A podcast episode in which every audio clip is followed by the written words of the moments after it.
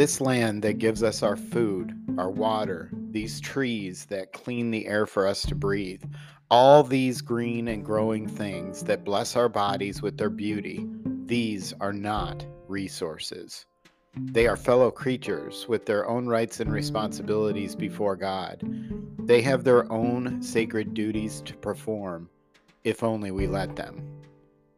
That quote was from Barbara Brown Taylor, and I don't know what her religious affiliation is, if any, but I think she misses a, a clear and poignant point that God makes in the Bible.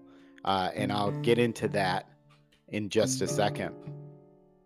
In Genesis 128, God gave instructions to man for stewardship of his creation.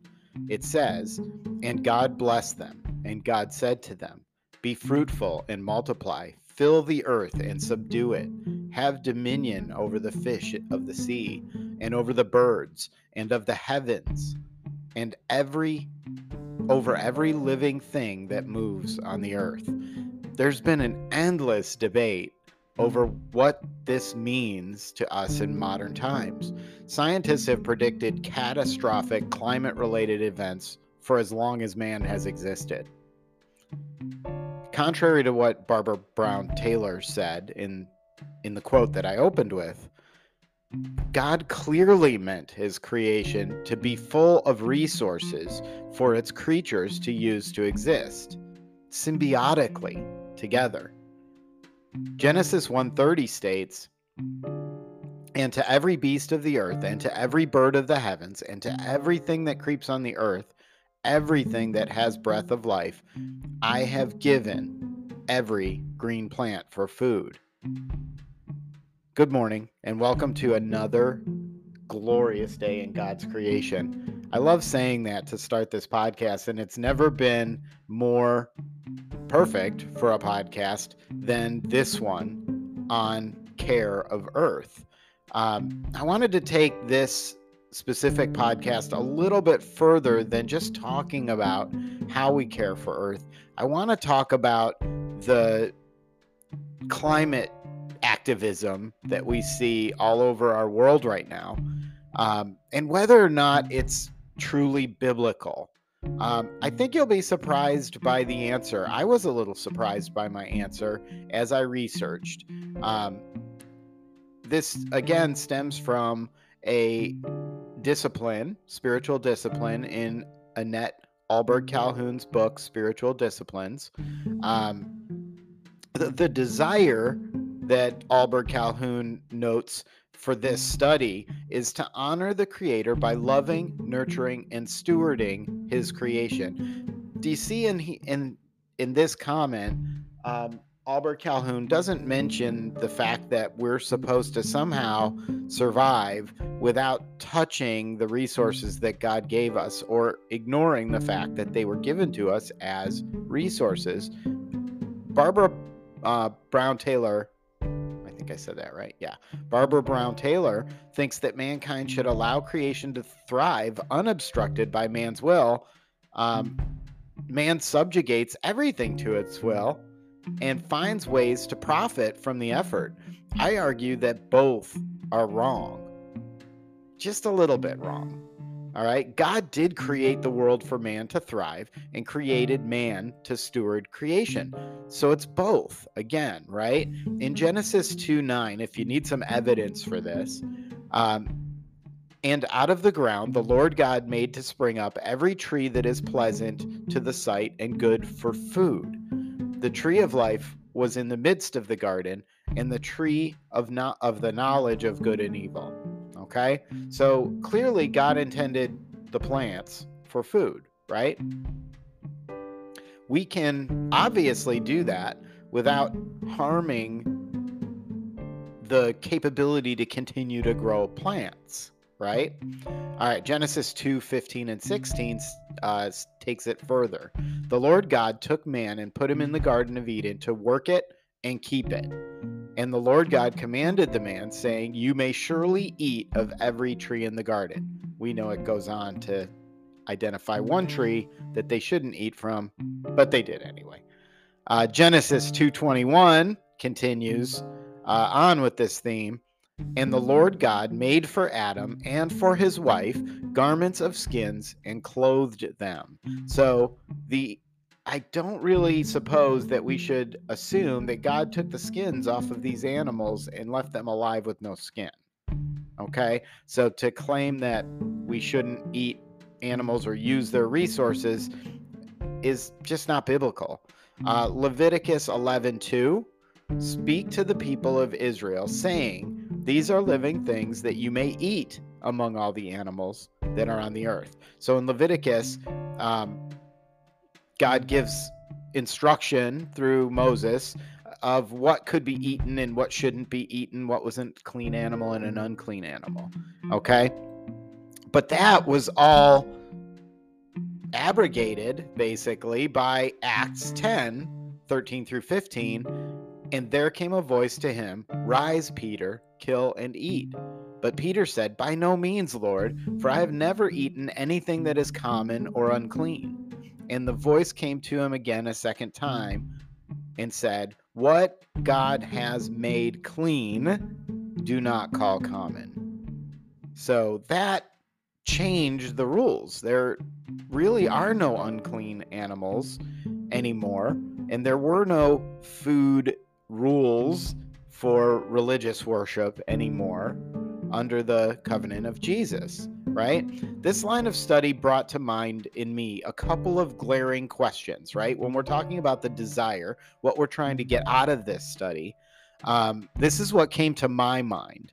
Uh, I'm hoping to answer these questions along with the ones that Ahlberg Calhoun asks as well, uh, because I think they're all important. Number one, how many times did Jesus even mention nature? The loudest activists among us love to put words in the mouth of the Lord.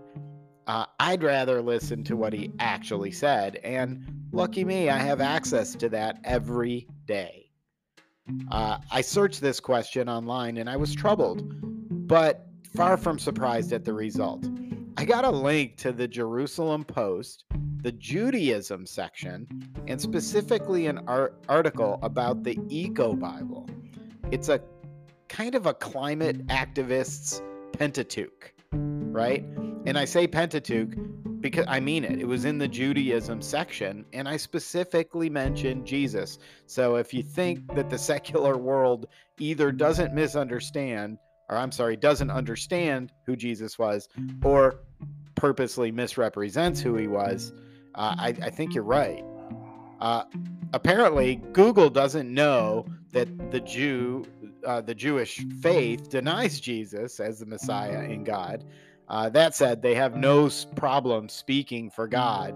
Quoting from the artic- article, Rabbi Samson Raphael Hirsch makes the first verse in Genesis personal and proactive. He writes that the words teach us to think of the world as God's world and ourselves as creatures of God. I don't think he's wrong there. He goes on to say, We must not destroy the world, but preserve it. Every single creature, every insect, every plant is part of God's world. Woe to those that disturb his world. Hail to those that perceive his world the closest scripture I could find that actually spoke to Jesus's thoughts on care of earth were in Revelation 11 18, where it is re- revealed to John that, and I quote, the nations were angry and your wrath has come. The time has come for judging the dead and for rewarding your servants, the prophets, and your people who revere your name, both great and small and for destroying those who destroy the earth. End quote. Bible Study Tools website explains the meaning of this in more detail. They say it, the, the meaning is the Antichrist and his followers who destroy the bodies, souls, and estates of men, and not only the inhabitants of earth, but even the earth itself.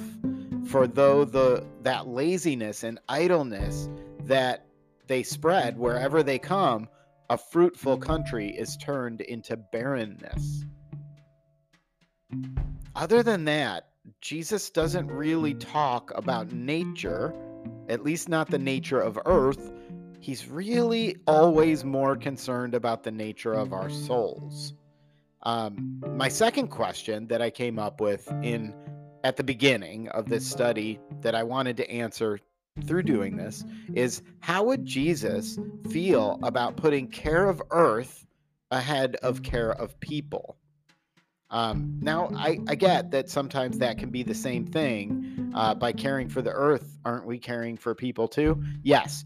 But we can also care for the earth to the degree that we leave people behind to fend for themselves, unable to move with the technology or the resources or the ideologies that we we demand, right?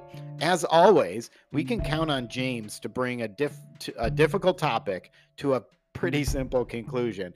In James 2:15, it says, quote, "If a brother or sister is poorly clothed and lacking in daily food, and one of you says to them, "Go in peace, be warmed and filled," without giving them the things needed for the body, what good is that?" End quote. I'm going to argue in this podcast that, uh, for example, eliminating fossil fuels before replacing them with affordable, renewable alternatives would remove the possibility of growth and evil, even simple sustenance in the poorest areas of the world. That should never be the goal. No one should get left behind by the rich countries simply because they are poor we should be challenging our leaders to do better, to plan ahead for once and stop and the and stop the now or never fear mongering that will cause a ripple effect of hopelessness and poverty in much of the world. The definition for the study of care of earth, uh, according to Ahlberg Calhoun, caring for the earth is a way of expressing God's delight in his very good creation. By engaging in loving care of the earth, the environment, the plants, and the animals, we honor the gifts and treasures of our Creator. End quote. Ahlberg Calhoun lists some scriptures, and many of them I'm going to cover further on or already have.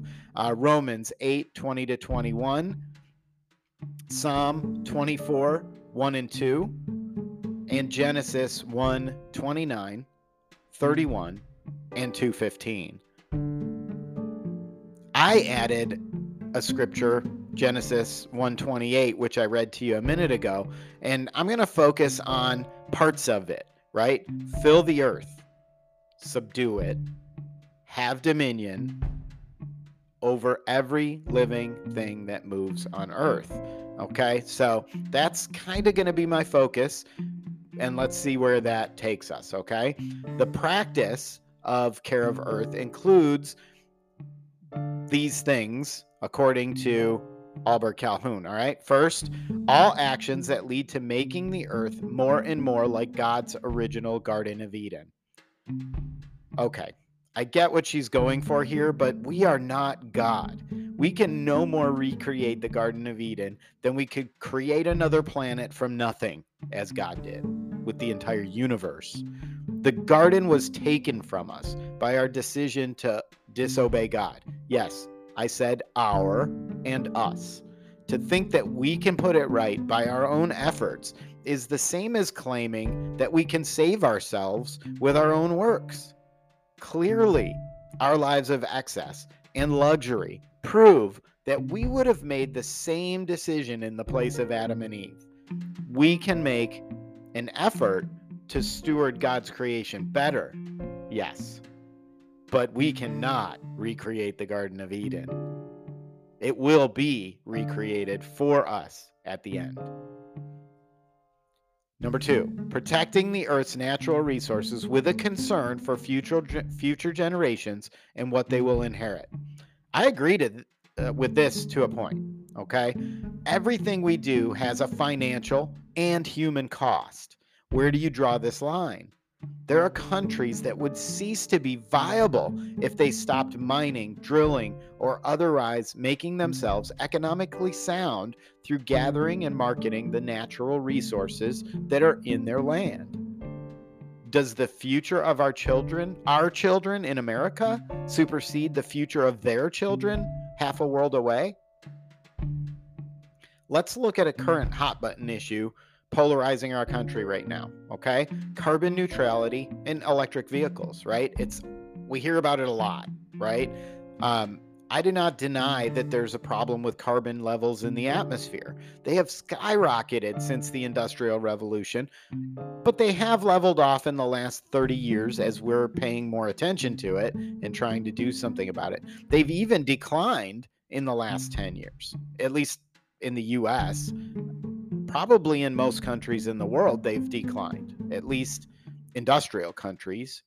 Uh, the ramifications of the problem are still up for debate. We don't know what the end result is going to be. It's certainly not going to be the world ending in 12 years, uh, that like some of our least thoughtful and most emotional leaders want you to believe.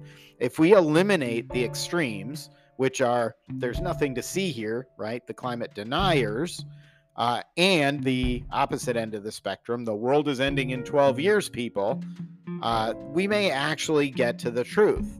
An article on Bloomberg.com said that uh, when it comes to electron electric vehicles, every step of making a vehicle's 20,000 to 30,000 parts, which involves several thousand tons of aluminum, steel, and other materials, produces emissions. Right? That's not going to stop because we're making elect- electric vehicles. That's still going to happen. Um, battery production and research are powering ahead and sales are growing. That means material emissions are going to rise by more than 60% by 2040 from 18%, which is where it is now. Um, think about it, right? If we get rid of all of the gas powered vehicles and replace them with electric vehicles, don't we have to build all those electric vehicles?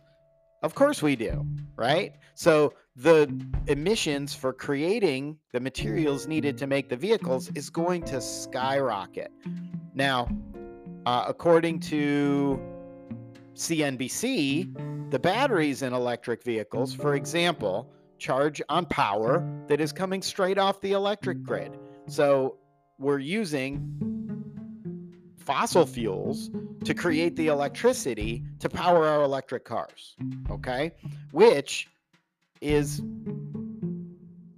not sensible. And it's not what we're being told either, right? Florian Knobloch of the Cambridge Center for Environment, Energy and Natural Resource Governance says, quote, Producing electric vehicles leads to significantly more emissions than producing petrol cars, which is mostly from the battery production.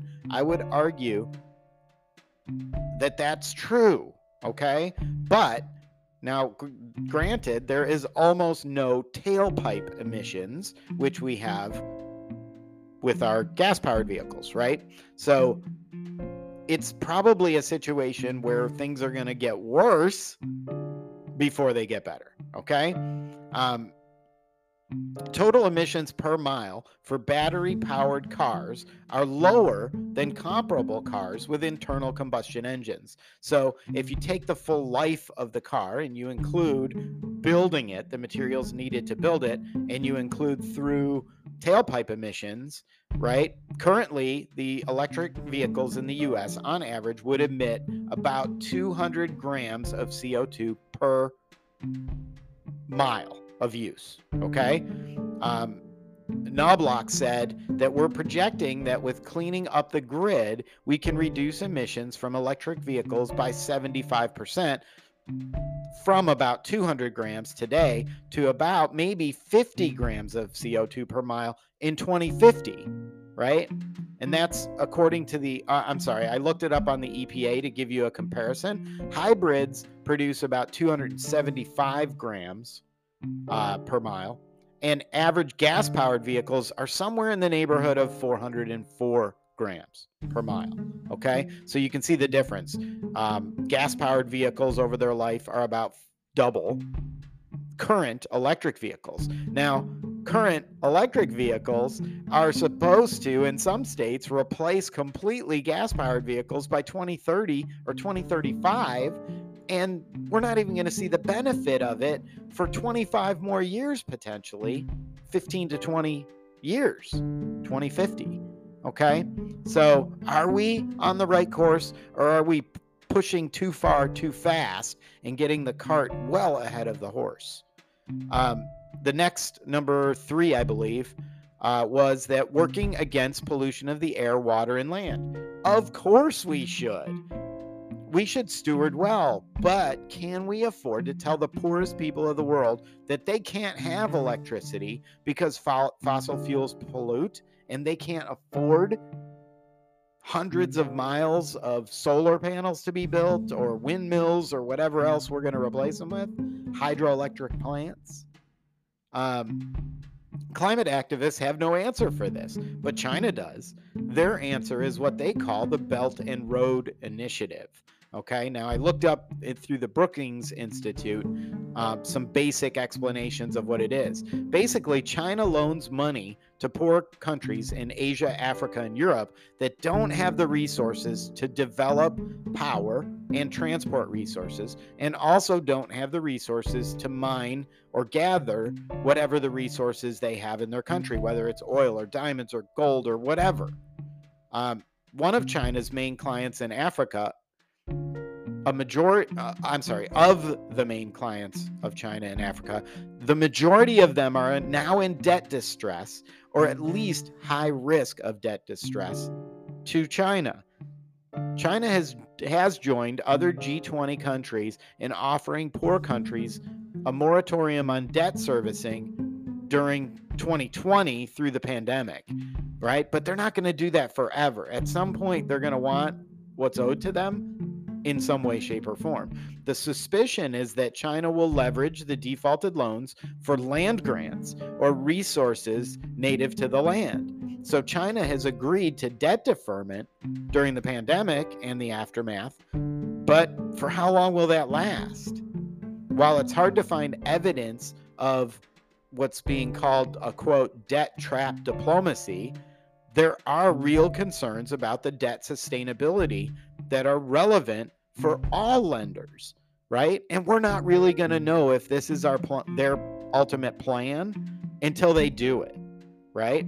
Next is treating animals humanely. Of course, we should treat animals humanely, but nothing in the Bible instructs against using animals as food and clothing sources. In fact, I've shown it is quite the opposite.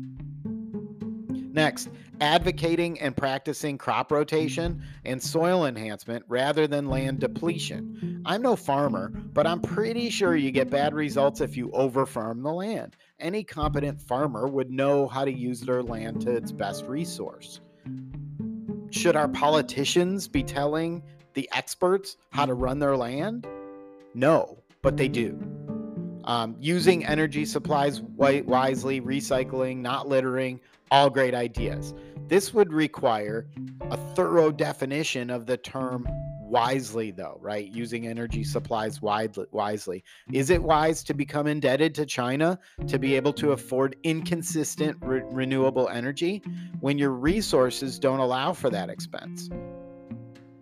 Is it wise to be locking into electric vehicles by 2030 when the technology really won't show carbon neutral capability even close to carbon neutral capability for 10 to 20 more years after that? Um, it, is it wise to think that the average uh, uh, household, even in America, can afford two fifty thousand dollar electric vehicles? Yeah, I know Biden could said you could buy it, buy an EV with the savings from not buying gas, but come on, do the math. Even assuming gas gets to five dollars a gallon while he's in office, you're spending about a, maybe a hundred dollars a week on gas between two vehicles. I'm sorry, I'm only uh, accounting for one vehicle. So this gets worse if you spend less than a $100 a week on gas, right? So that if assuming a 100 for round numbers, that's $400 per month per car. A $50,000 loan with a good credit rating of 680 or over over 72 months, which is 6 years, is mm. $846 a month. That's more than double what you're paying for gas. And that's at $100 a week. If you're only spending $50 a week on gas, right? That's 200. That's four times what you spend on gas. Okay?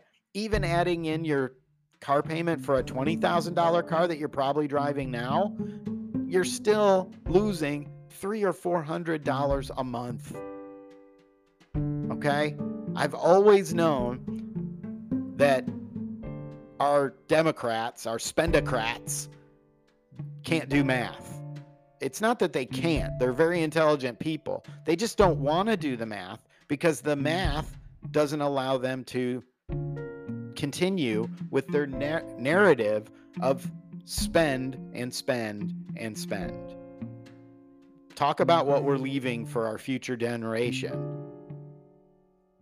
Um, and then last, riding a bike or walking rather than driving a car. This only works in the end game of the Great Reset. And I know a lot of you think that the Great Reset is a boogeyman that we like to scare people with, but look it up. It's real and it's happening. Um, the Great Reset agenda, uh, ultimate agenda, is where everyone is forced back into cities where they can live, work, and buy all in a five to 10 mile radius. Uh, it's the goal of elites to herd us into overpopulated, violent cities. The World Economic Forum has no problem saying it out loud for the world to hear. I've heard mottos and seen statements from their meetings about you'll own nothing and be happier for it. And that's a direct quote. They actually mean it. And we keep voting for their people as if they don't mean it. I'm going to take a quick break and then we're going to move on uh, in this study. Be right back.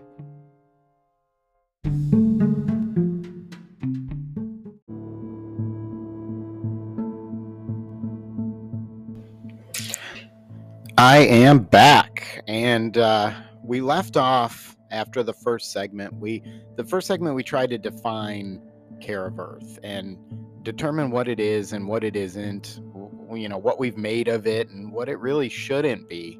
Um, in this second segment, I want to talk about a little bit more in depth in that. So we're going to start with the God-given fruit that we get from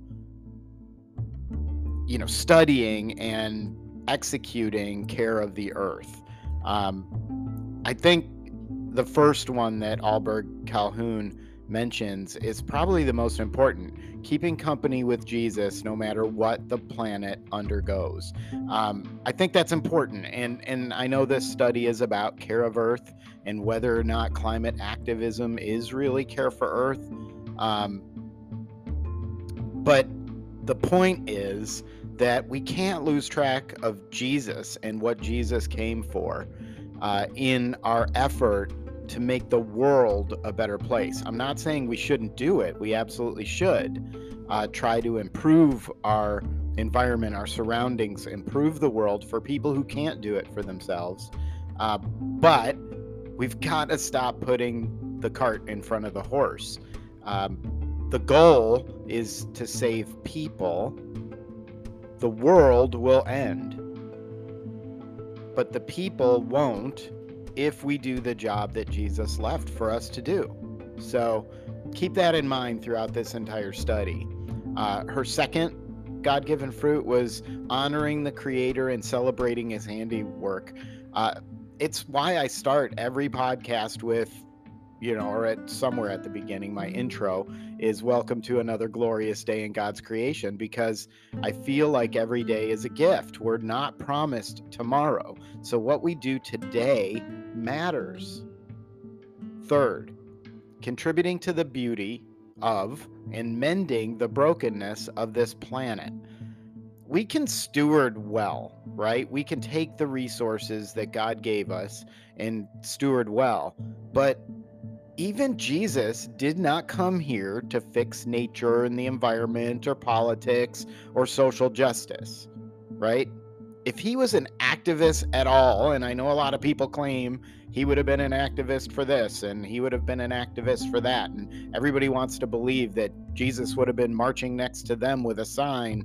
Uh, that's not what he would have been doing. If he was an activist at all, he was a spiritual activist. He was not here to mend our temporary lives or the condition of them, but to grant us eternal lives through faith.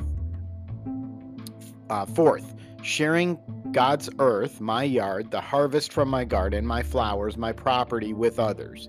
I find it interesting that so many people get so uptight about animals in their yards eating their plants and things like that, right?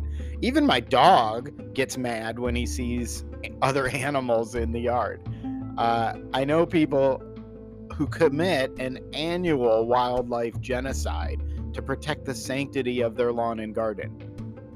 I find this disturbing and ridiculous. We have chipmunks, squirrels, rabbits, bats, an occasional possum, birds, of every feather, including two families of robins who nest in our house lights every year.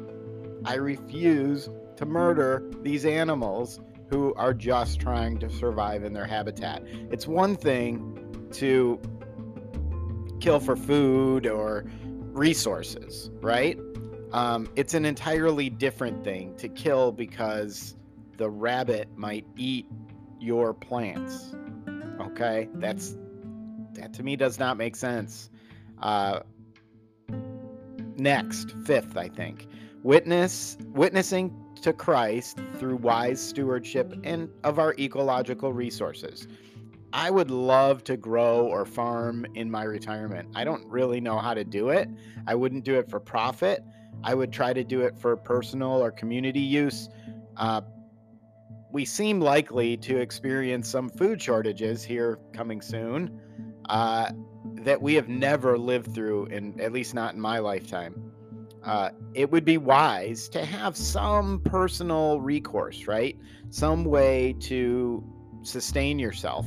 Although I think when it happens, we're going to see just how selfish all of the people who claim to be so tolerant uh, will be when it's you versus them. I think we've already seen it with the whole toilet paper and empty shelves at the grocery store uh, situation during COVID. People proved ex- that they are exactly who they are, you know, were meant to be, or we were told they were throughout the history of the world, right? People look out for themselves. And when it comes right down to it, a lot of them either never had faith in God or don't have faith in God or don't have the faith they claim they have in God and uh, resort resort to horrific acts of hoarding and selfishness uh, when faced with difficulty. And then the last one is growing in the realization that all created things belong to God and are not ultimately ours.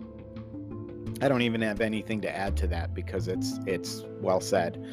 Ahlberg Calhoun made some great points in her study about care of earth Okay. She starts off by talking about how when she was in college, there a group of them would uh, care for the land beside the roads in their town, where if you live in America, there's probably trash, uh, and was for them as well. And they would clean that up. And um, she makes some good points. Caring for the earth begins where we are with the stuff we have and use and want to get rid of? Do we steward all of our own circle well? Okay. Do we recycle? Do we take care of our yard? Do we murder all the animals that eat our grass? Uh, do we do the things that we should do to keep our circle clean, our community clean, our church clean? Uh, she mentions that God has asked us to respect the created order.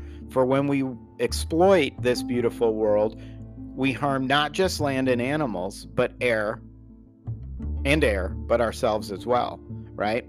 We can't live without these resources, so we can't afford to just wantonly kill them off. Uh, they are resources that we need as well to survive. This mindset uh, neglects the truth that this planet does not belong to us, but to God, right?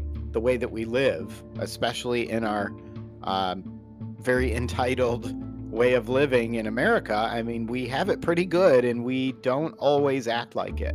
Um, Psalm 95 5 says, The sea is his, for he made it, and his hands formed the dry land.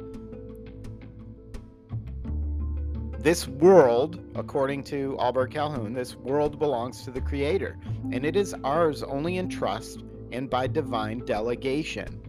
Genesis 1:28 and 2:15 recount God's cultural mandate to Adam and Eve, right? It says God blessed them and said to them, "Be fruitful and increase in number, fill in the earth and subdue it." The Lord God took man and put him in the garden of Eden to work it and take care of it, right? We often forget when we're deep in our climate change agenda is trust, right? we forget to trust God who created all of this for us, right? We believe that God knew us from before we were born, when we were in the womb. We believe that God knows all of our days. He he allows us to make our own decisions, but he already knows what those decisions are because he lives in the future as well as in the present and the past. So, you know, but do we act like we trust God in all areas? Uh, we panic at least once every decade or two, right? About climate change, about environment, about the earth itself and our impact on it. I remember in the 70s and 80s, they were talking about a second ice age, right? And then in the 90s and the aughts, I guess that's what we call it, the 2000s, uh, it was about global warming, right? And the glaring inaccuracy of the media named coming apocalypse, right? Global warming forced a more encompassing fear mongering title for this decade's version, which is now climate change, right? Because global warming isn't really accurate. The evidence doesn't show that. So we got to stop fear mongering with that name. Let's create a new name for, that's fear mongering, right? And climate change just seems so out of our control, doesn't it? I mean, it seems almost kind of harmless, the words, but it also seems like, wow, we can't control the climate. So we have to do something to prevent whatever's causing climate change. It, it plays right into the narrative of, of, you know, the whole climate justice situation. And I don't know that it's necessary. I think the earth adjusts as we adjust. Should we steward it well? Should we do our best to not pollute our atmosphere? Absolutely. But when we make progress and we continue to make progress, we should not panic. Right? We continue to panic. We continue, even though we're making progress, and I think we should continue to make progress, we've got to stop panicking over this stuff. We've got to stop panicking our children and turning them into Greta Thunbergs. I'm sorry.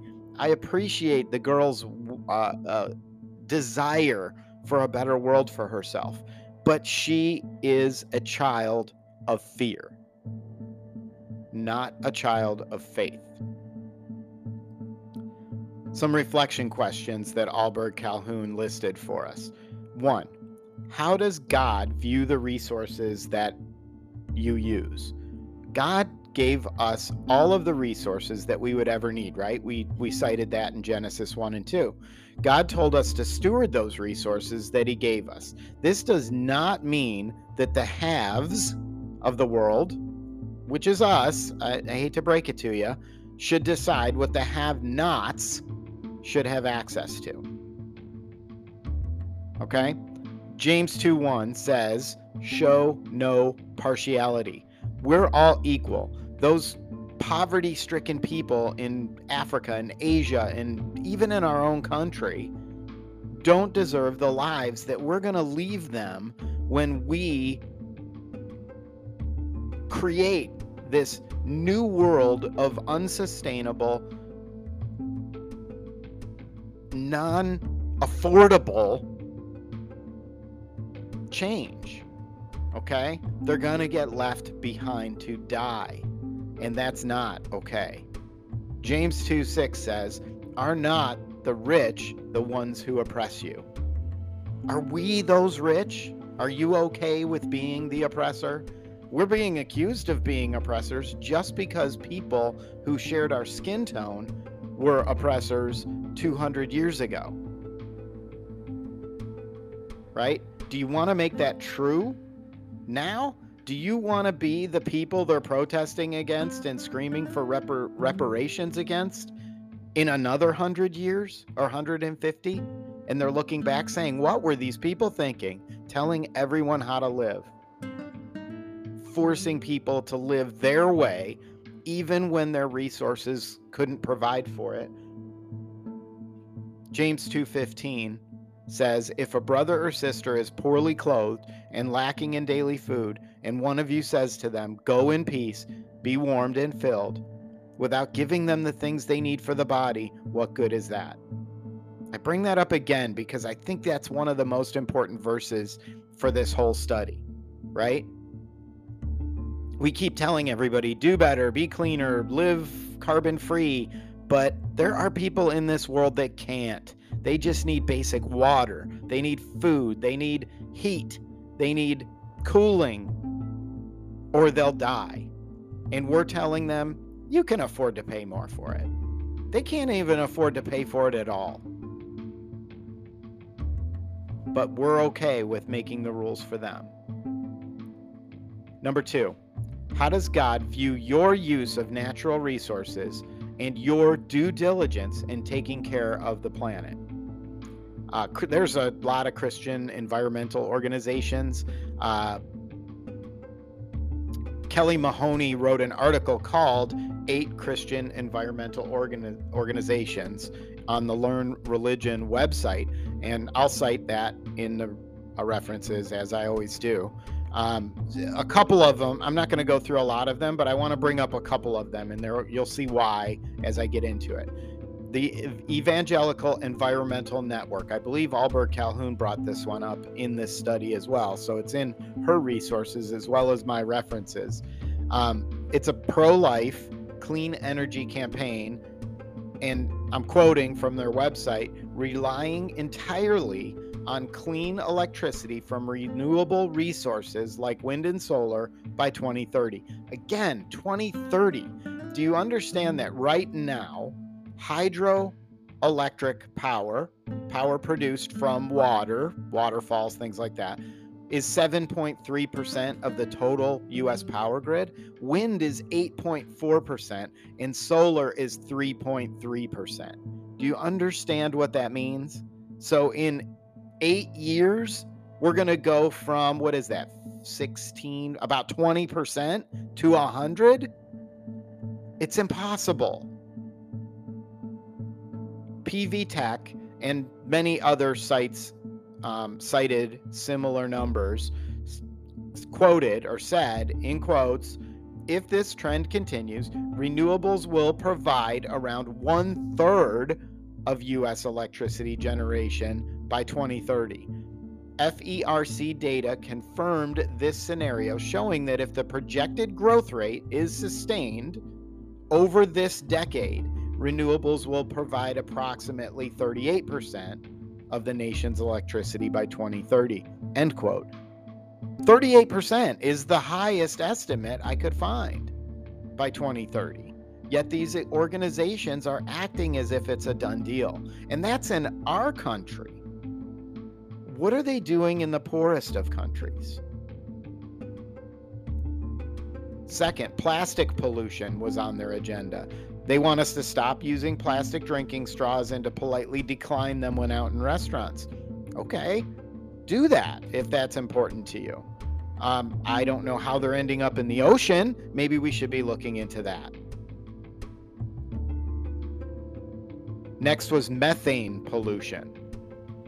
All right. This one's a funny one because right, this is in the Green New Deal where they want to get rid of all the cows and everything because they ha- they have gas. They expel gas and it causes methane to be in the atmosphere.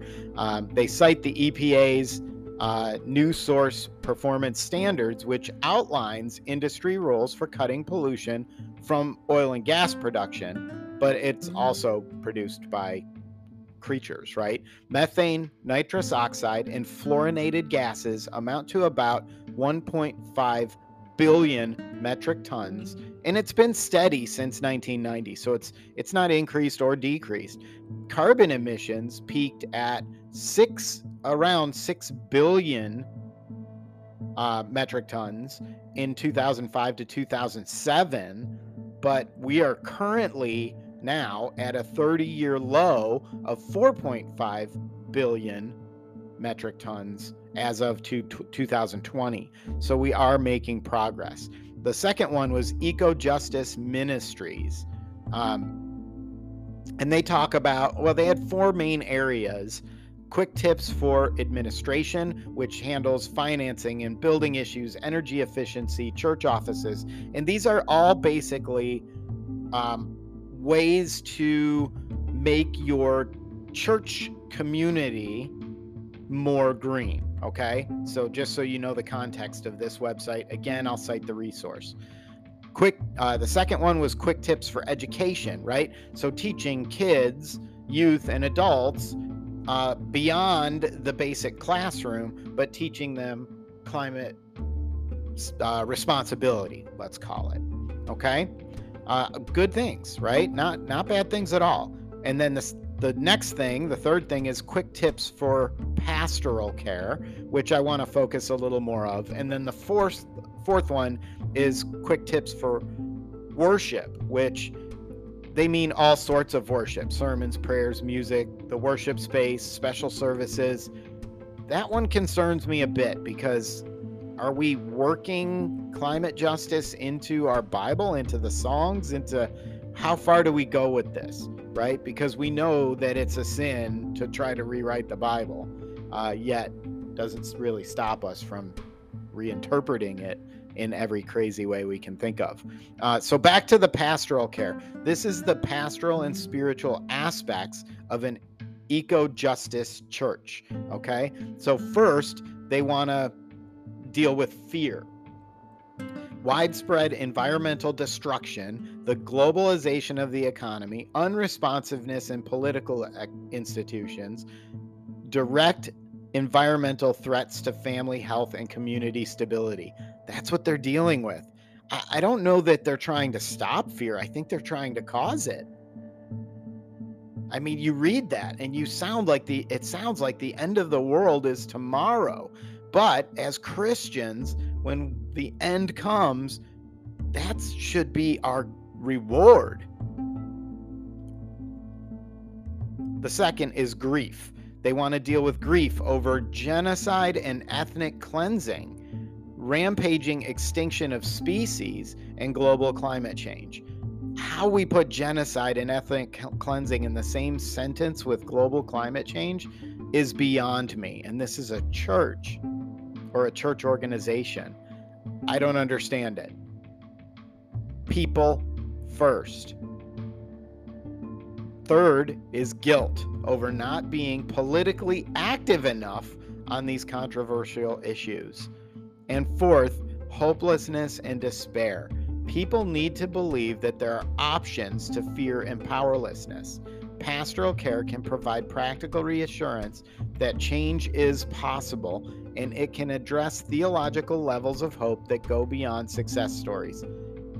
Do you see what's glaringly missing in all of this? In both ministries, I, I think the eco justice ministry is off the charts missing the point of the Bible. Uh, I think that the Evangelical Environmental Network is is trying. I I get it, but they're not being realistic. And when we go out there and we have realist, unrealistic, unattainable goals, we're setting ourselves up for failure. Failure every time, right? What I can't help but notice is the glaring omission of any mention of the hope of the gospel. right? Is the Bible about saving the planet or is the Bible about saving people? I think some parts of our church, the body of Christ, has a cancer in it. And it's not just climate justice, it's a lot of other issues that we let creep in and block us from doing what we were asked to do. Okay? Um, there are others like the American Scientific Affiliation. Um, I'm not going to go into detail on that one. Um, I'll I'll include it in the resources, uh, and you can look into it yourself. But the point is, we cannot put climate justice ahead of the gospel. Period. Number three, how do you feel about environmentalists, developers, animal rights activists, vegetarians, factory farmers, etc.? What do your hot buttons re- reveal about your view of dominion. Um, everyone these days falls into one of these categories, I think, or maybe more than one. The problem is, as I see it, is that people who really could be doing something about all of these things on a national scale simply don't. They make pretty statements about climate justice. They, you know, use pretty words like climate justice, right? Who's going to argue against justice, right? Uh, but it's not what it means, right? What they call it is not what it actually means. Uh, they either do nothing, or they tie, or they tie the legislation to something that no one could get behind fiscally, right? Like HR one or the Green New Deal, right? Then everything stalls because we have these good things tied to these atrociously bad things, and nobody can pass them because nobody agrees on the atrociously bad thing, right? Uh, some people believe that politicians really aren't interested in solving problems at all. And I think that there's some validity to that, right? Because what happens when they solve a problem? They need to create a new boogeyman. So so that they can polarize us and keep us voting their way, right? So if the problem continues to exist, they have that boogeyman to dangle in front of their base.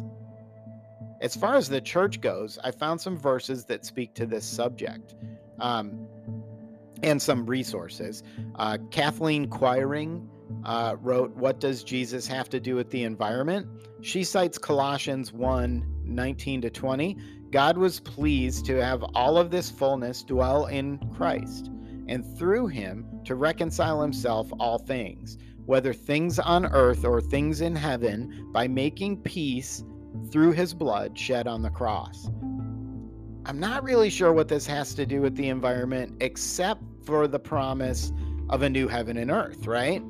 Um, when Jesus defeated sin and death, he saved humanity, but he also set the stage for the redemption of the world that would one day be transformed for the use of the elect and their king, Jesus. Um, Quiring also says that in Mark, or quotes Mark 16 15, uh, where Jesus tells his disciples to go into all the world and preach the gospel to all creation, right? I feel like this is just a descriptive to show that all are eligible to be saved. I do not think that we're to evangelize to nature and the animals, okay? That's not the point. She also asserts that in his letter to the Romans that Paul says the creation itself will be liberated from its bondage to decay and brought into the glorious freedom of the children of God. We know that the whole creation has been groaning as in, in as in the pains of childbirth right up to the present time right? That's Romans 8 21 and 22.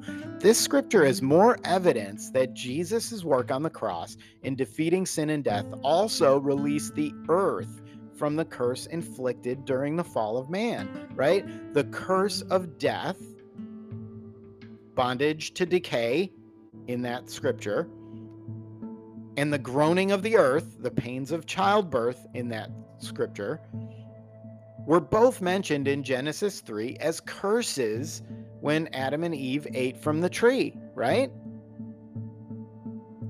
And then finally, in Christ's future kingdom, the rest of creation will be transformed into a new earth, which is Revelations 21 1. The new earth will be perfected by the effort of Jesus on the cross.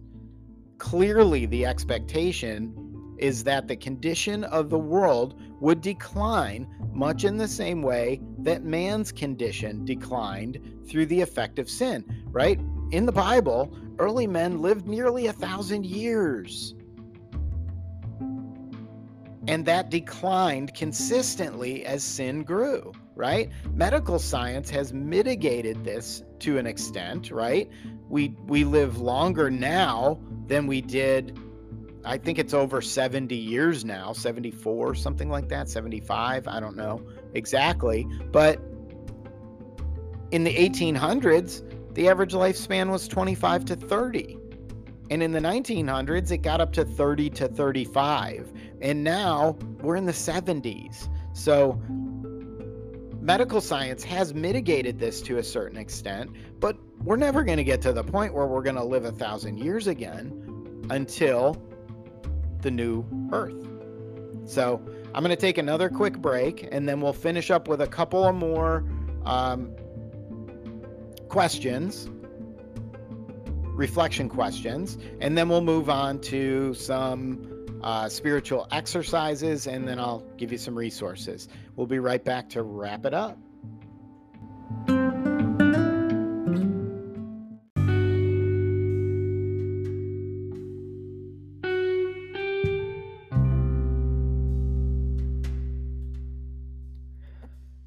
All right, I am back, and uh, we started the podcast in the first segment trying to define what care of earth is and maybe what it's not and maybe a little bit about what the whole climate change agenda is and what it is not. Um, and then the second segment we talked a little bit about what uh, ahlberg calhoun describes as uh, care of earth and then talked about some uh, questions that you know reflection questions about you know how does god see this topic? How how does the bible say that god sees this topic? Not just me or ahlberg calhoun or any other scientists or theologians or philosophers. How does the bible say god sees care of earth um, and then uh, we left off with a couple more reflection questions to go. Uh, we'll start there. Uh, number four is where have you taken for granted God's good gifts in this world? Who goes without these gifts? This is about the haves and the have nots, right? The world has 7 billion plus people on it, and I don't know exactly how many, but I'd say lar- uh, close to half, maybe or more, uh, live without the luxuries of our basic necessities. Even not even luxuries. I mean, we here in America, we we think we know what having it bad is, and some people in our country do. There are homeless people. There are veterans that are homeless, which is horrific to me that we don't even take care of those people right? The people who protected us who put their lives on the line for us and we don't we can't be bothered to take care of them yet we spend billions on other stuff right? Uh, congress just voted themselves another pay hike during massive inflation for the rest of us right so we have our problems in our country, but we're still in the top 10% of the world in wealth, right? If you're even living above the poverty line in America, you are among probably the top 20% in the world in wealth. That's absolutely horrifying right?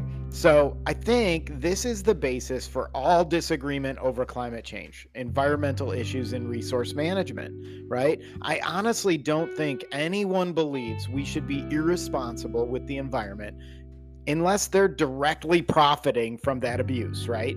Companies who pollute the atmosphere because they make money from what they're doing that causes the pollution. So they probably have a sliding scale for what's acceptable compared to the rest of us, right? Average people, believers or non believers, fall into two categories, right? One, they're people that want to do something about it regardless of the cost, right? That's the climate change agenda people, right? Um, the ones that everything you bring up it's it's affecting climate change racism is climate change you know government is climate change education is climate change right? What we eat is climate change everything okay? Number 2 are people who want to do something about it that is fiscally responsible okay? Um, our government media and business leaders should be coming up with practical, responsible, attainable solutions that we can all get behind instead of fear mongering to get us to agree to crisis solutions that are unrealistic, fiscally irresponsible, and leave the poverty stricken of the world worse off than they were. Number five, what is God asking of you? So it's uh, Ahlberg Calhoun suggests that we journal a response, maybe add to it over time. I would recommend that even maybe study a little bit, read some articles, go to, you know, government websites that that actually tell you what the data says instead of CNN telling you what the government wants you to believe the data says. Okay? Um, there's a difference, and they count on the fact that most Americans will not research for themselves, right? The pandemic, COVID, is a great example of that, right? they're on TV talking about how safe the vaccines are, yet the data doesn't show that, right? They tell you how necessary masking is, even for children, yet the data doesn't prove that. It's the opposite, okay? Um, they they tell us one thing, hoping that we're not either smart enough, which they think we're not smart enough. We are. We're just lazy we we're busy and we just don't want to take the time to figure things out for ourselves. We want to be able to trust our news agencies and there was a time when we could. But now they're not news agencies anymore. They just spread propaganda. Whatever propaganda that their leadership aligns with politically. Okay? It's as simple as that. So, what is God asking of you? Listen and journal a response. What I would recommend here is that what God is asking of me changes from time to time, but there are a few things that remain the same, right? I'm going to list my current three, but I'm not going to delve deeply into them today. That's between me and God. You determine what yours are, what God is telling you to do about this, and then you know, you can add the detail to those yourself, right? This podcast is long enough as it is, as I'm sure you're all aware. Uh, and I'm sure if you're you've been listening and continue to, you'll get all the details of my life eventually. Okay, I there's really very little I withhold. Um, so at some point, you're probably going to hear about it if you're listening to this podcast. So my my three, in no specific order. Well, yeah, I guess they are in specific order. Okay. One is share the gospel of Christ with anyone who will listen. I'll probably share it with a few people who don't want to listen too, um, but that's going to be up to them. That's their choice, right?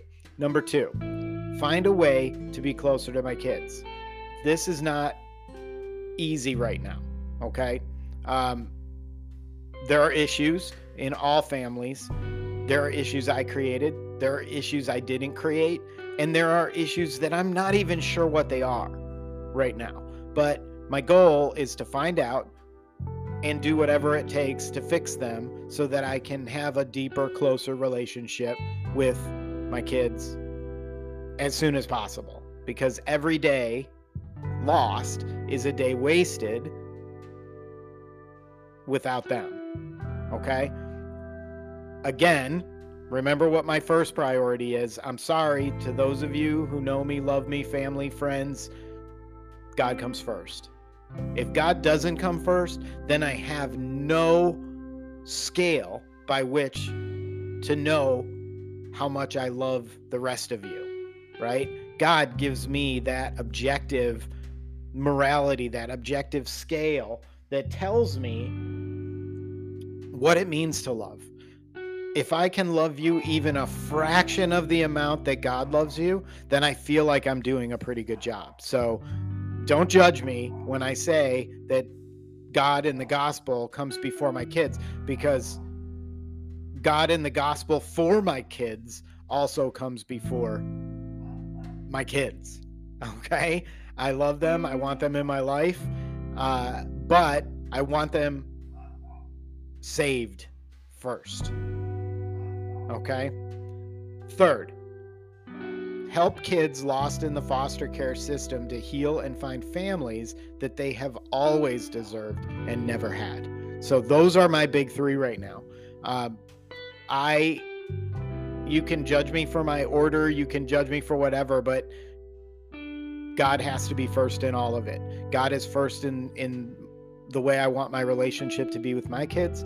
God is first in the relationships that I have with kids in the foster care system through House of Providence. And if God wasn't first, then I would have no credibility with them. And I hope and I pray and uh, that I do have credibility with them because I do love every one of them. I I would jump in front of a bus for them if that was what it took to get them a family. They deserve it. They're wonderful, beautiful, smart, intelligent children that deserve better than the life that they were given.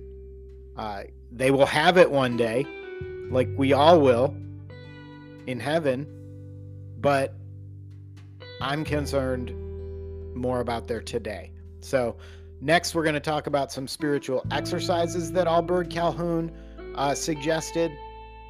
First, plan a way to make the earth more beautiful plant flowers in the inner city or around a school, sponsor or take care of a stretch of road, work to remove billboards, share your motivation with others, plant a garden, share produce or plants with others, invite children to play in your yard, Ta- teach a child how to garden, teach a child a, a, or take a child on a nature walk and point out how good the environment is. Um, maybe become familiar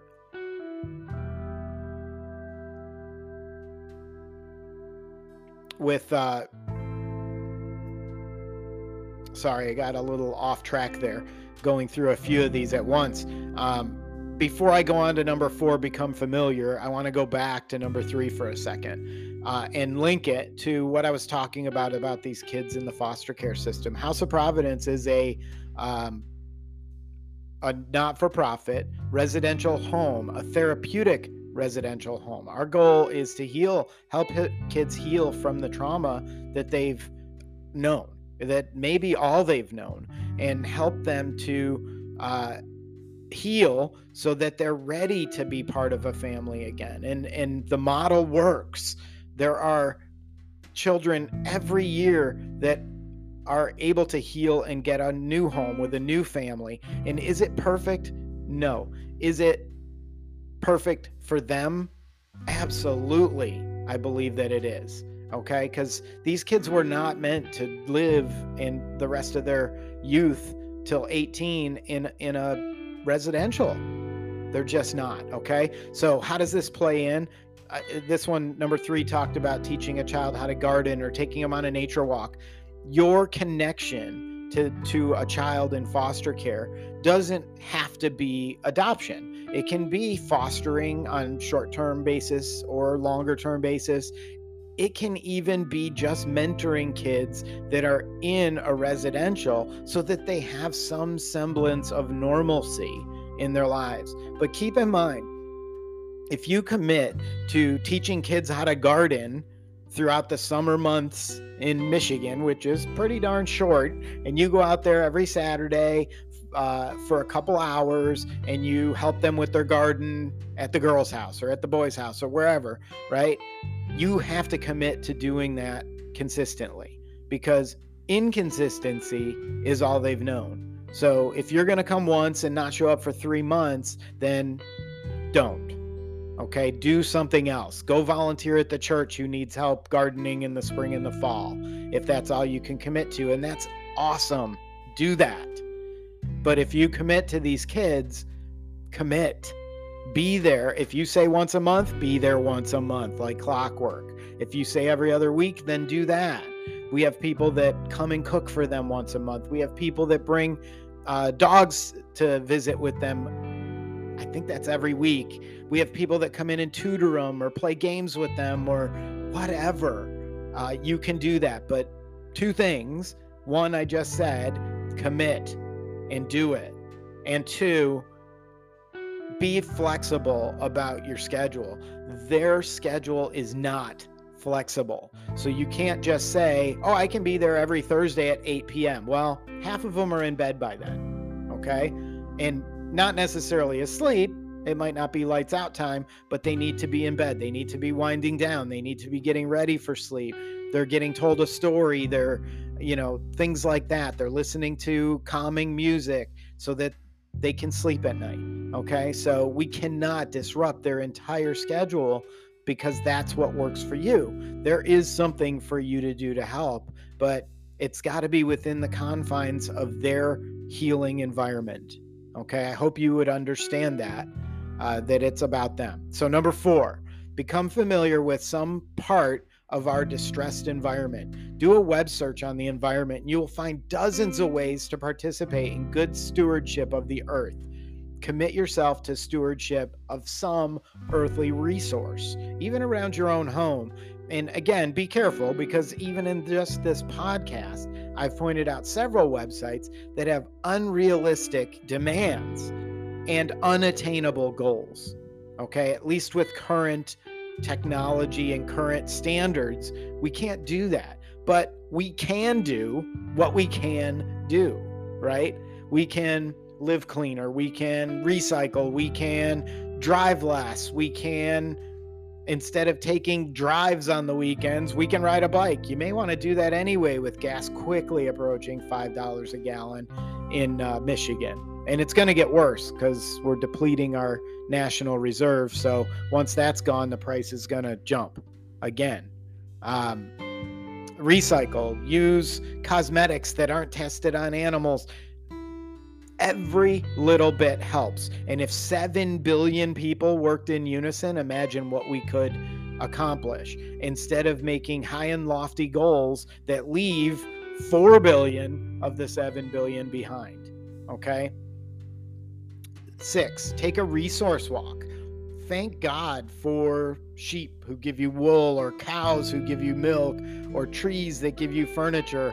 I, I work in a beautiful location. It's in the woods in Oxford, Michigan, and that's where the girls' home is, and my office is there. And every day I drive by uh, horses, a, a, stable that has horses running around, and I there's I don't know 20 or 30 cows on one farm, and you know a bunch more cows on another farm and i get to see them every day and it's beautiful um, it does uh, she does recommend uh, number seven taking a walk through god's world what are the characteristics of god that are revealed in earthly beauty just look at a tree and imagine the number of molecules in it that all had to be put together in in a specific way for it to live and thrive in our world, right? Not only does it live and thrive in our world, but it makes our world better, right? Because it is symbiotic in a way with us, right? Because we breathe in oxygen and release uh, carbon dioxide. They breathe in carbon dioxide and release oxygen. So we're working together in this world, right? So think about that. Journal your discoveries and what you see and what's beautiful to you today. Number eight, become conscious of the litter in the places that you live and work. Organize an hour a morning to help volunteers pick up litter, clean up the street in your own neighborhood, whatever it takes, right? Um, so here we are. We're back at where we started in Genesis 128, right? Where God gave us his first instructions about our use and stewardship of his creation. It says, I'll repeat, and God blessed them, and God said to them, Be fruitful and multiply and fill the earth, subdue it, and have dominion over the fish of the sea, and over the birds of the heavens, and over every little living thing that moves on the earth.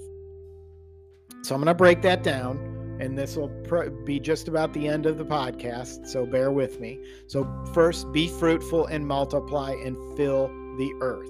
The fear of the secular world about resources and overpopulation stems directly from lack of faith.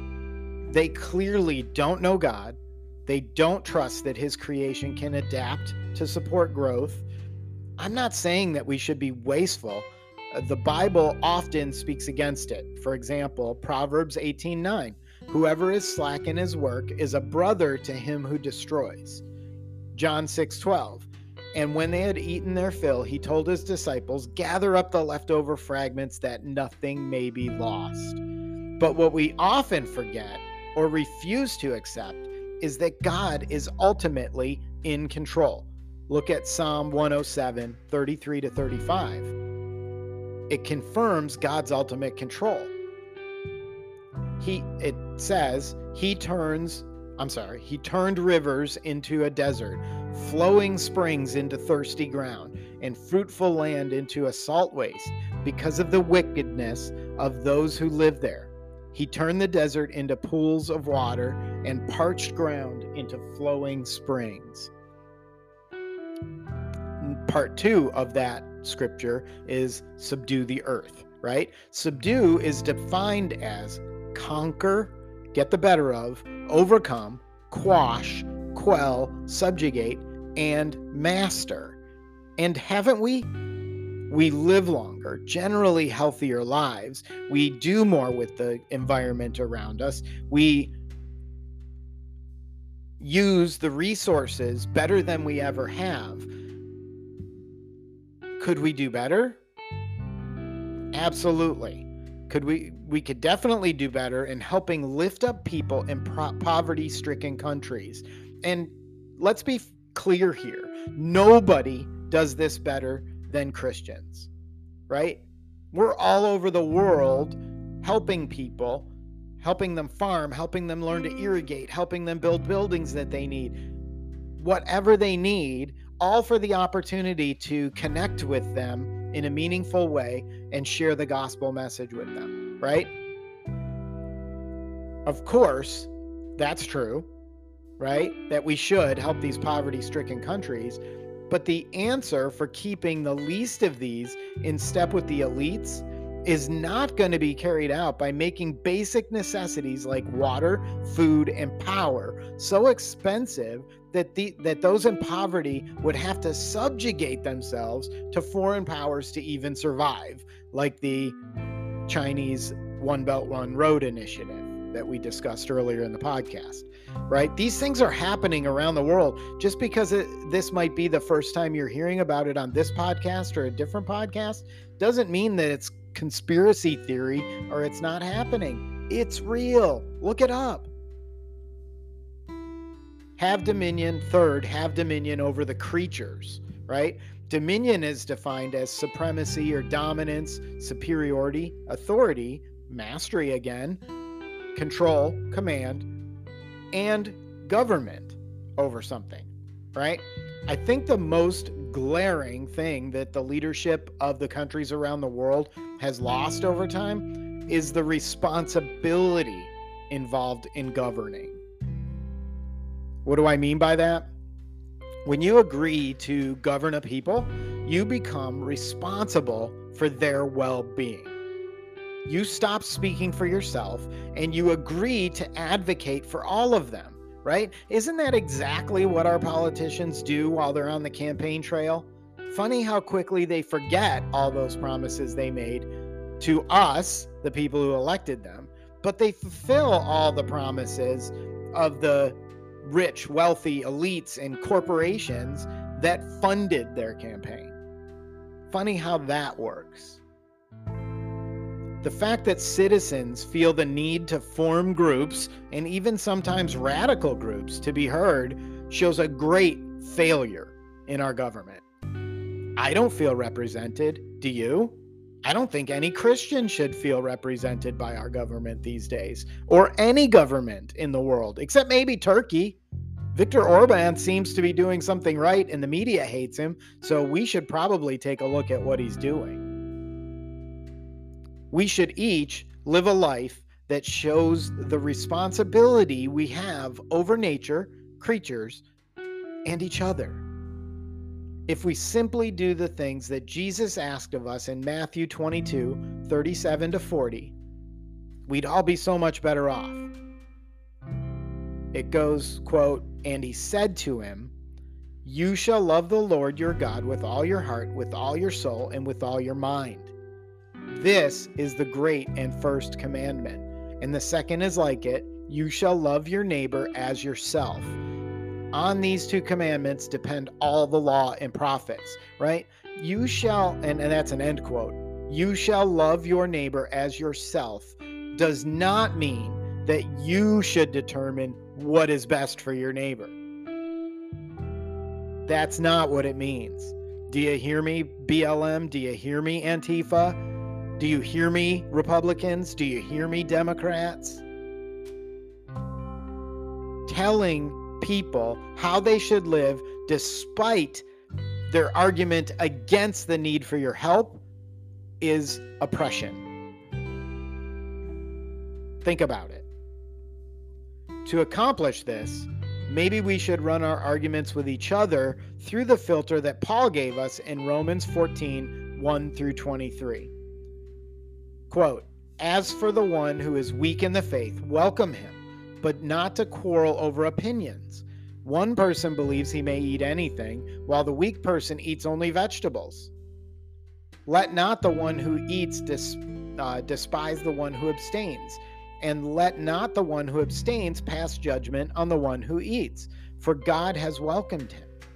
Who are you to pass judgment on the servant of another? It is before his own master that he stands or falls, and he will be upheld, for the Lord is able to make him stand. One person esteems one day as better than another, while another esteems all days are alike. Each one should be fully convinced in his own mind. Do you want to know what that scripture tells me? That tells me something that a theologian once said who has since fall, fallen from grace. And you may know him from the quote. I'm not going to mention his name because I don't want to enrage people, but he's not wrong. The reason that there are so many denominations of the Catholic and Christian faiths is because we can't agree on much as humans. Okay? What this theologian or philosopher, whatever you want to call him, said was that we should major in the majors and not major in the minors, right? Things like which day we eat meat and things like that. That's fine. That's your tradition, your ritual, your denomination's thing. I get it, but it does not save you. The only thing that saves you is the gospel of Jesus Christ. So if we all agree on that, we should at least be civil to each other and not pass judgment on each other because you don't eat meat on Friday and I do. Okay? Simple. The bottom line here is determined by just a few things. One, do you trust God and His plan? And do you live like you do? Right? Two, do you think you should thrive at the expense of others? If so, who chooses who thrives and who dies? Three, what is your priority? Do you prioritize saving the temporal planet? Or are you more concerned with the eternal salvation of people and souls? I think we can dis, uh, can focus on the spreading of the gospel while we use good, godly judgment, not human judgment, to steward the resources we were given. I am all for leaving the planet in a better condition for future generations. In the words of Mark 8:36, for what does it profit a man to gain the whole world and forfeit his soul? I don't think that could be any more pointed toward care of earth or climate change in the secular world than how it's said in Mark 8:36. What does it profit us to gain the world and lose our souls? If that doesn't make this all clear to you, nothing I can ever say will. I'll end with one last piece of advice. If you really want to be a warrior of light, don't be a social justice warrior, be a spiritual justice warrior. Some resources that Ahlberg Calhoun listed are uh, The Environment and the Christian by Calvin DeWitt, I'm sorry, Calvin DeWitt Green. Revolution by Ben Lowe. Redeeming Creation, the biblical basis for environmental stewardship by Fred Van Dyke, David C. Mahan, Joseph K. Sheldon, and Raymond H. Brand. Under the Bright Wings by Peter Harris, and of course, Adele, Ahlberg Calhoun's own Spiritual Disciplines Handbook. The rest of the references, and there's a pretty long list this week, uh, will.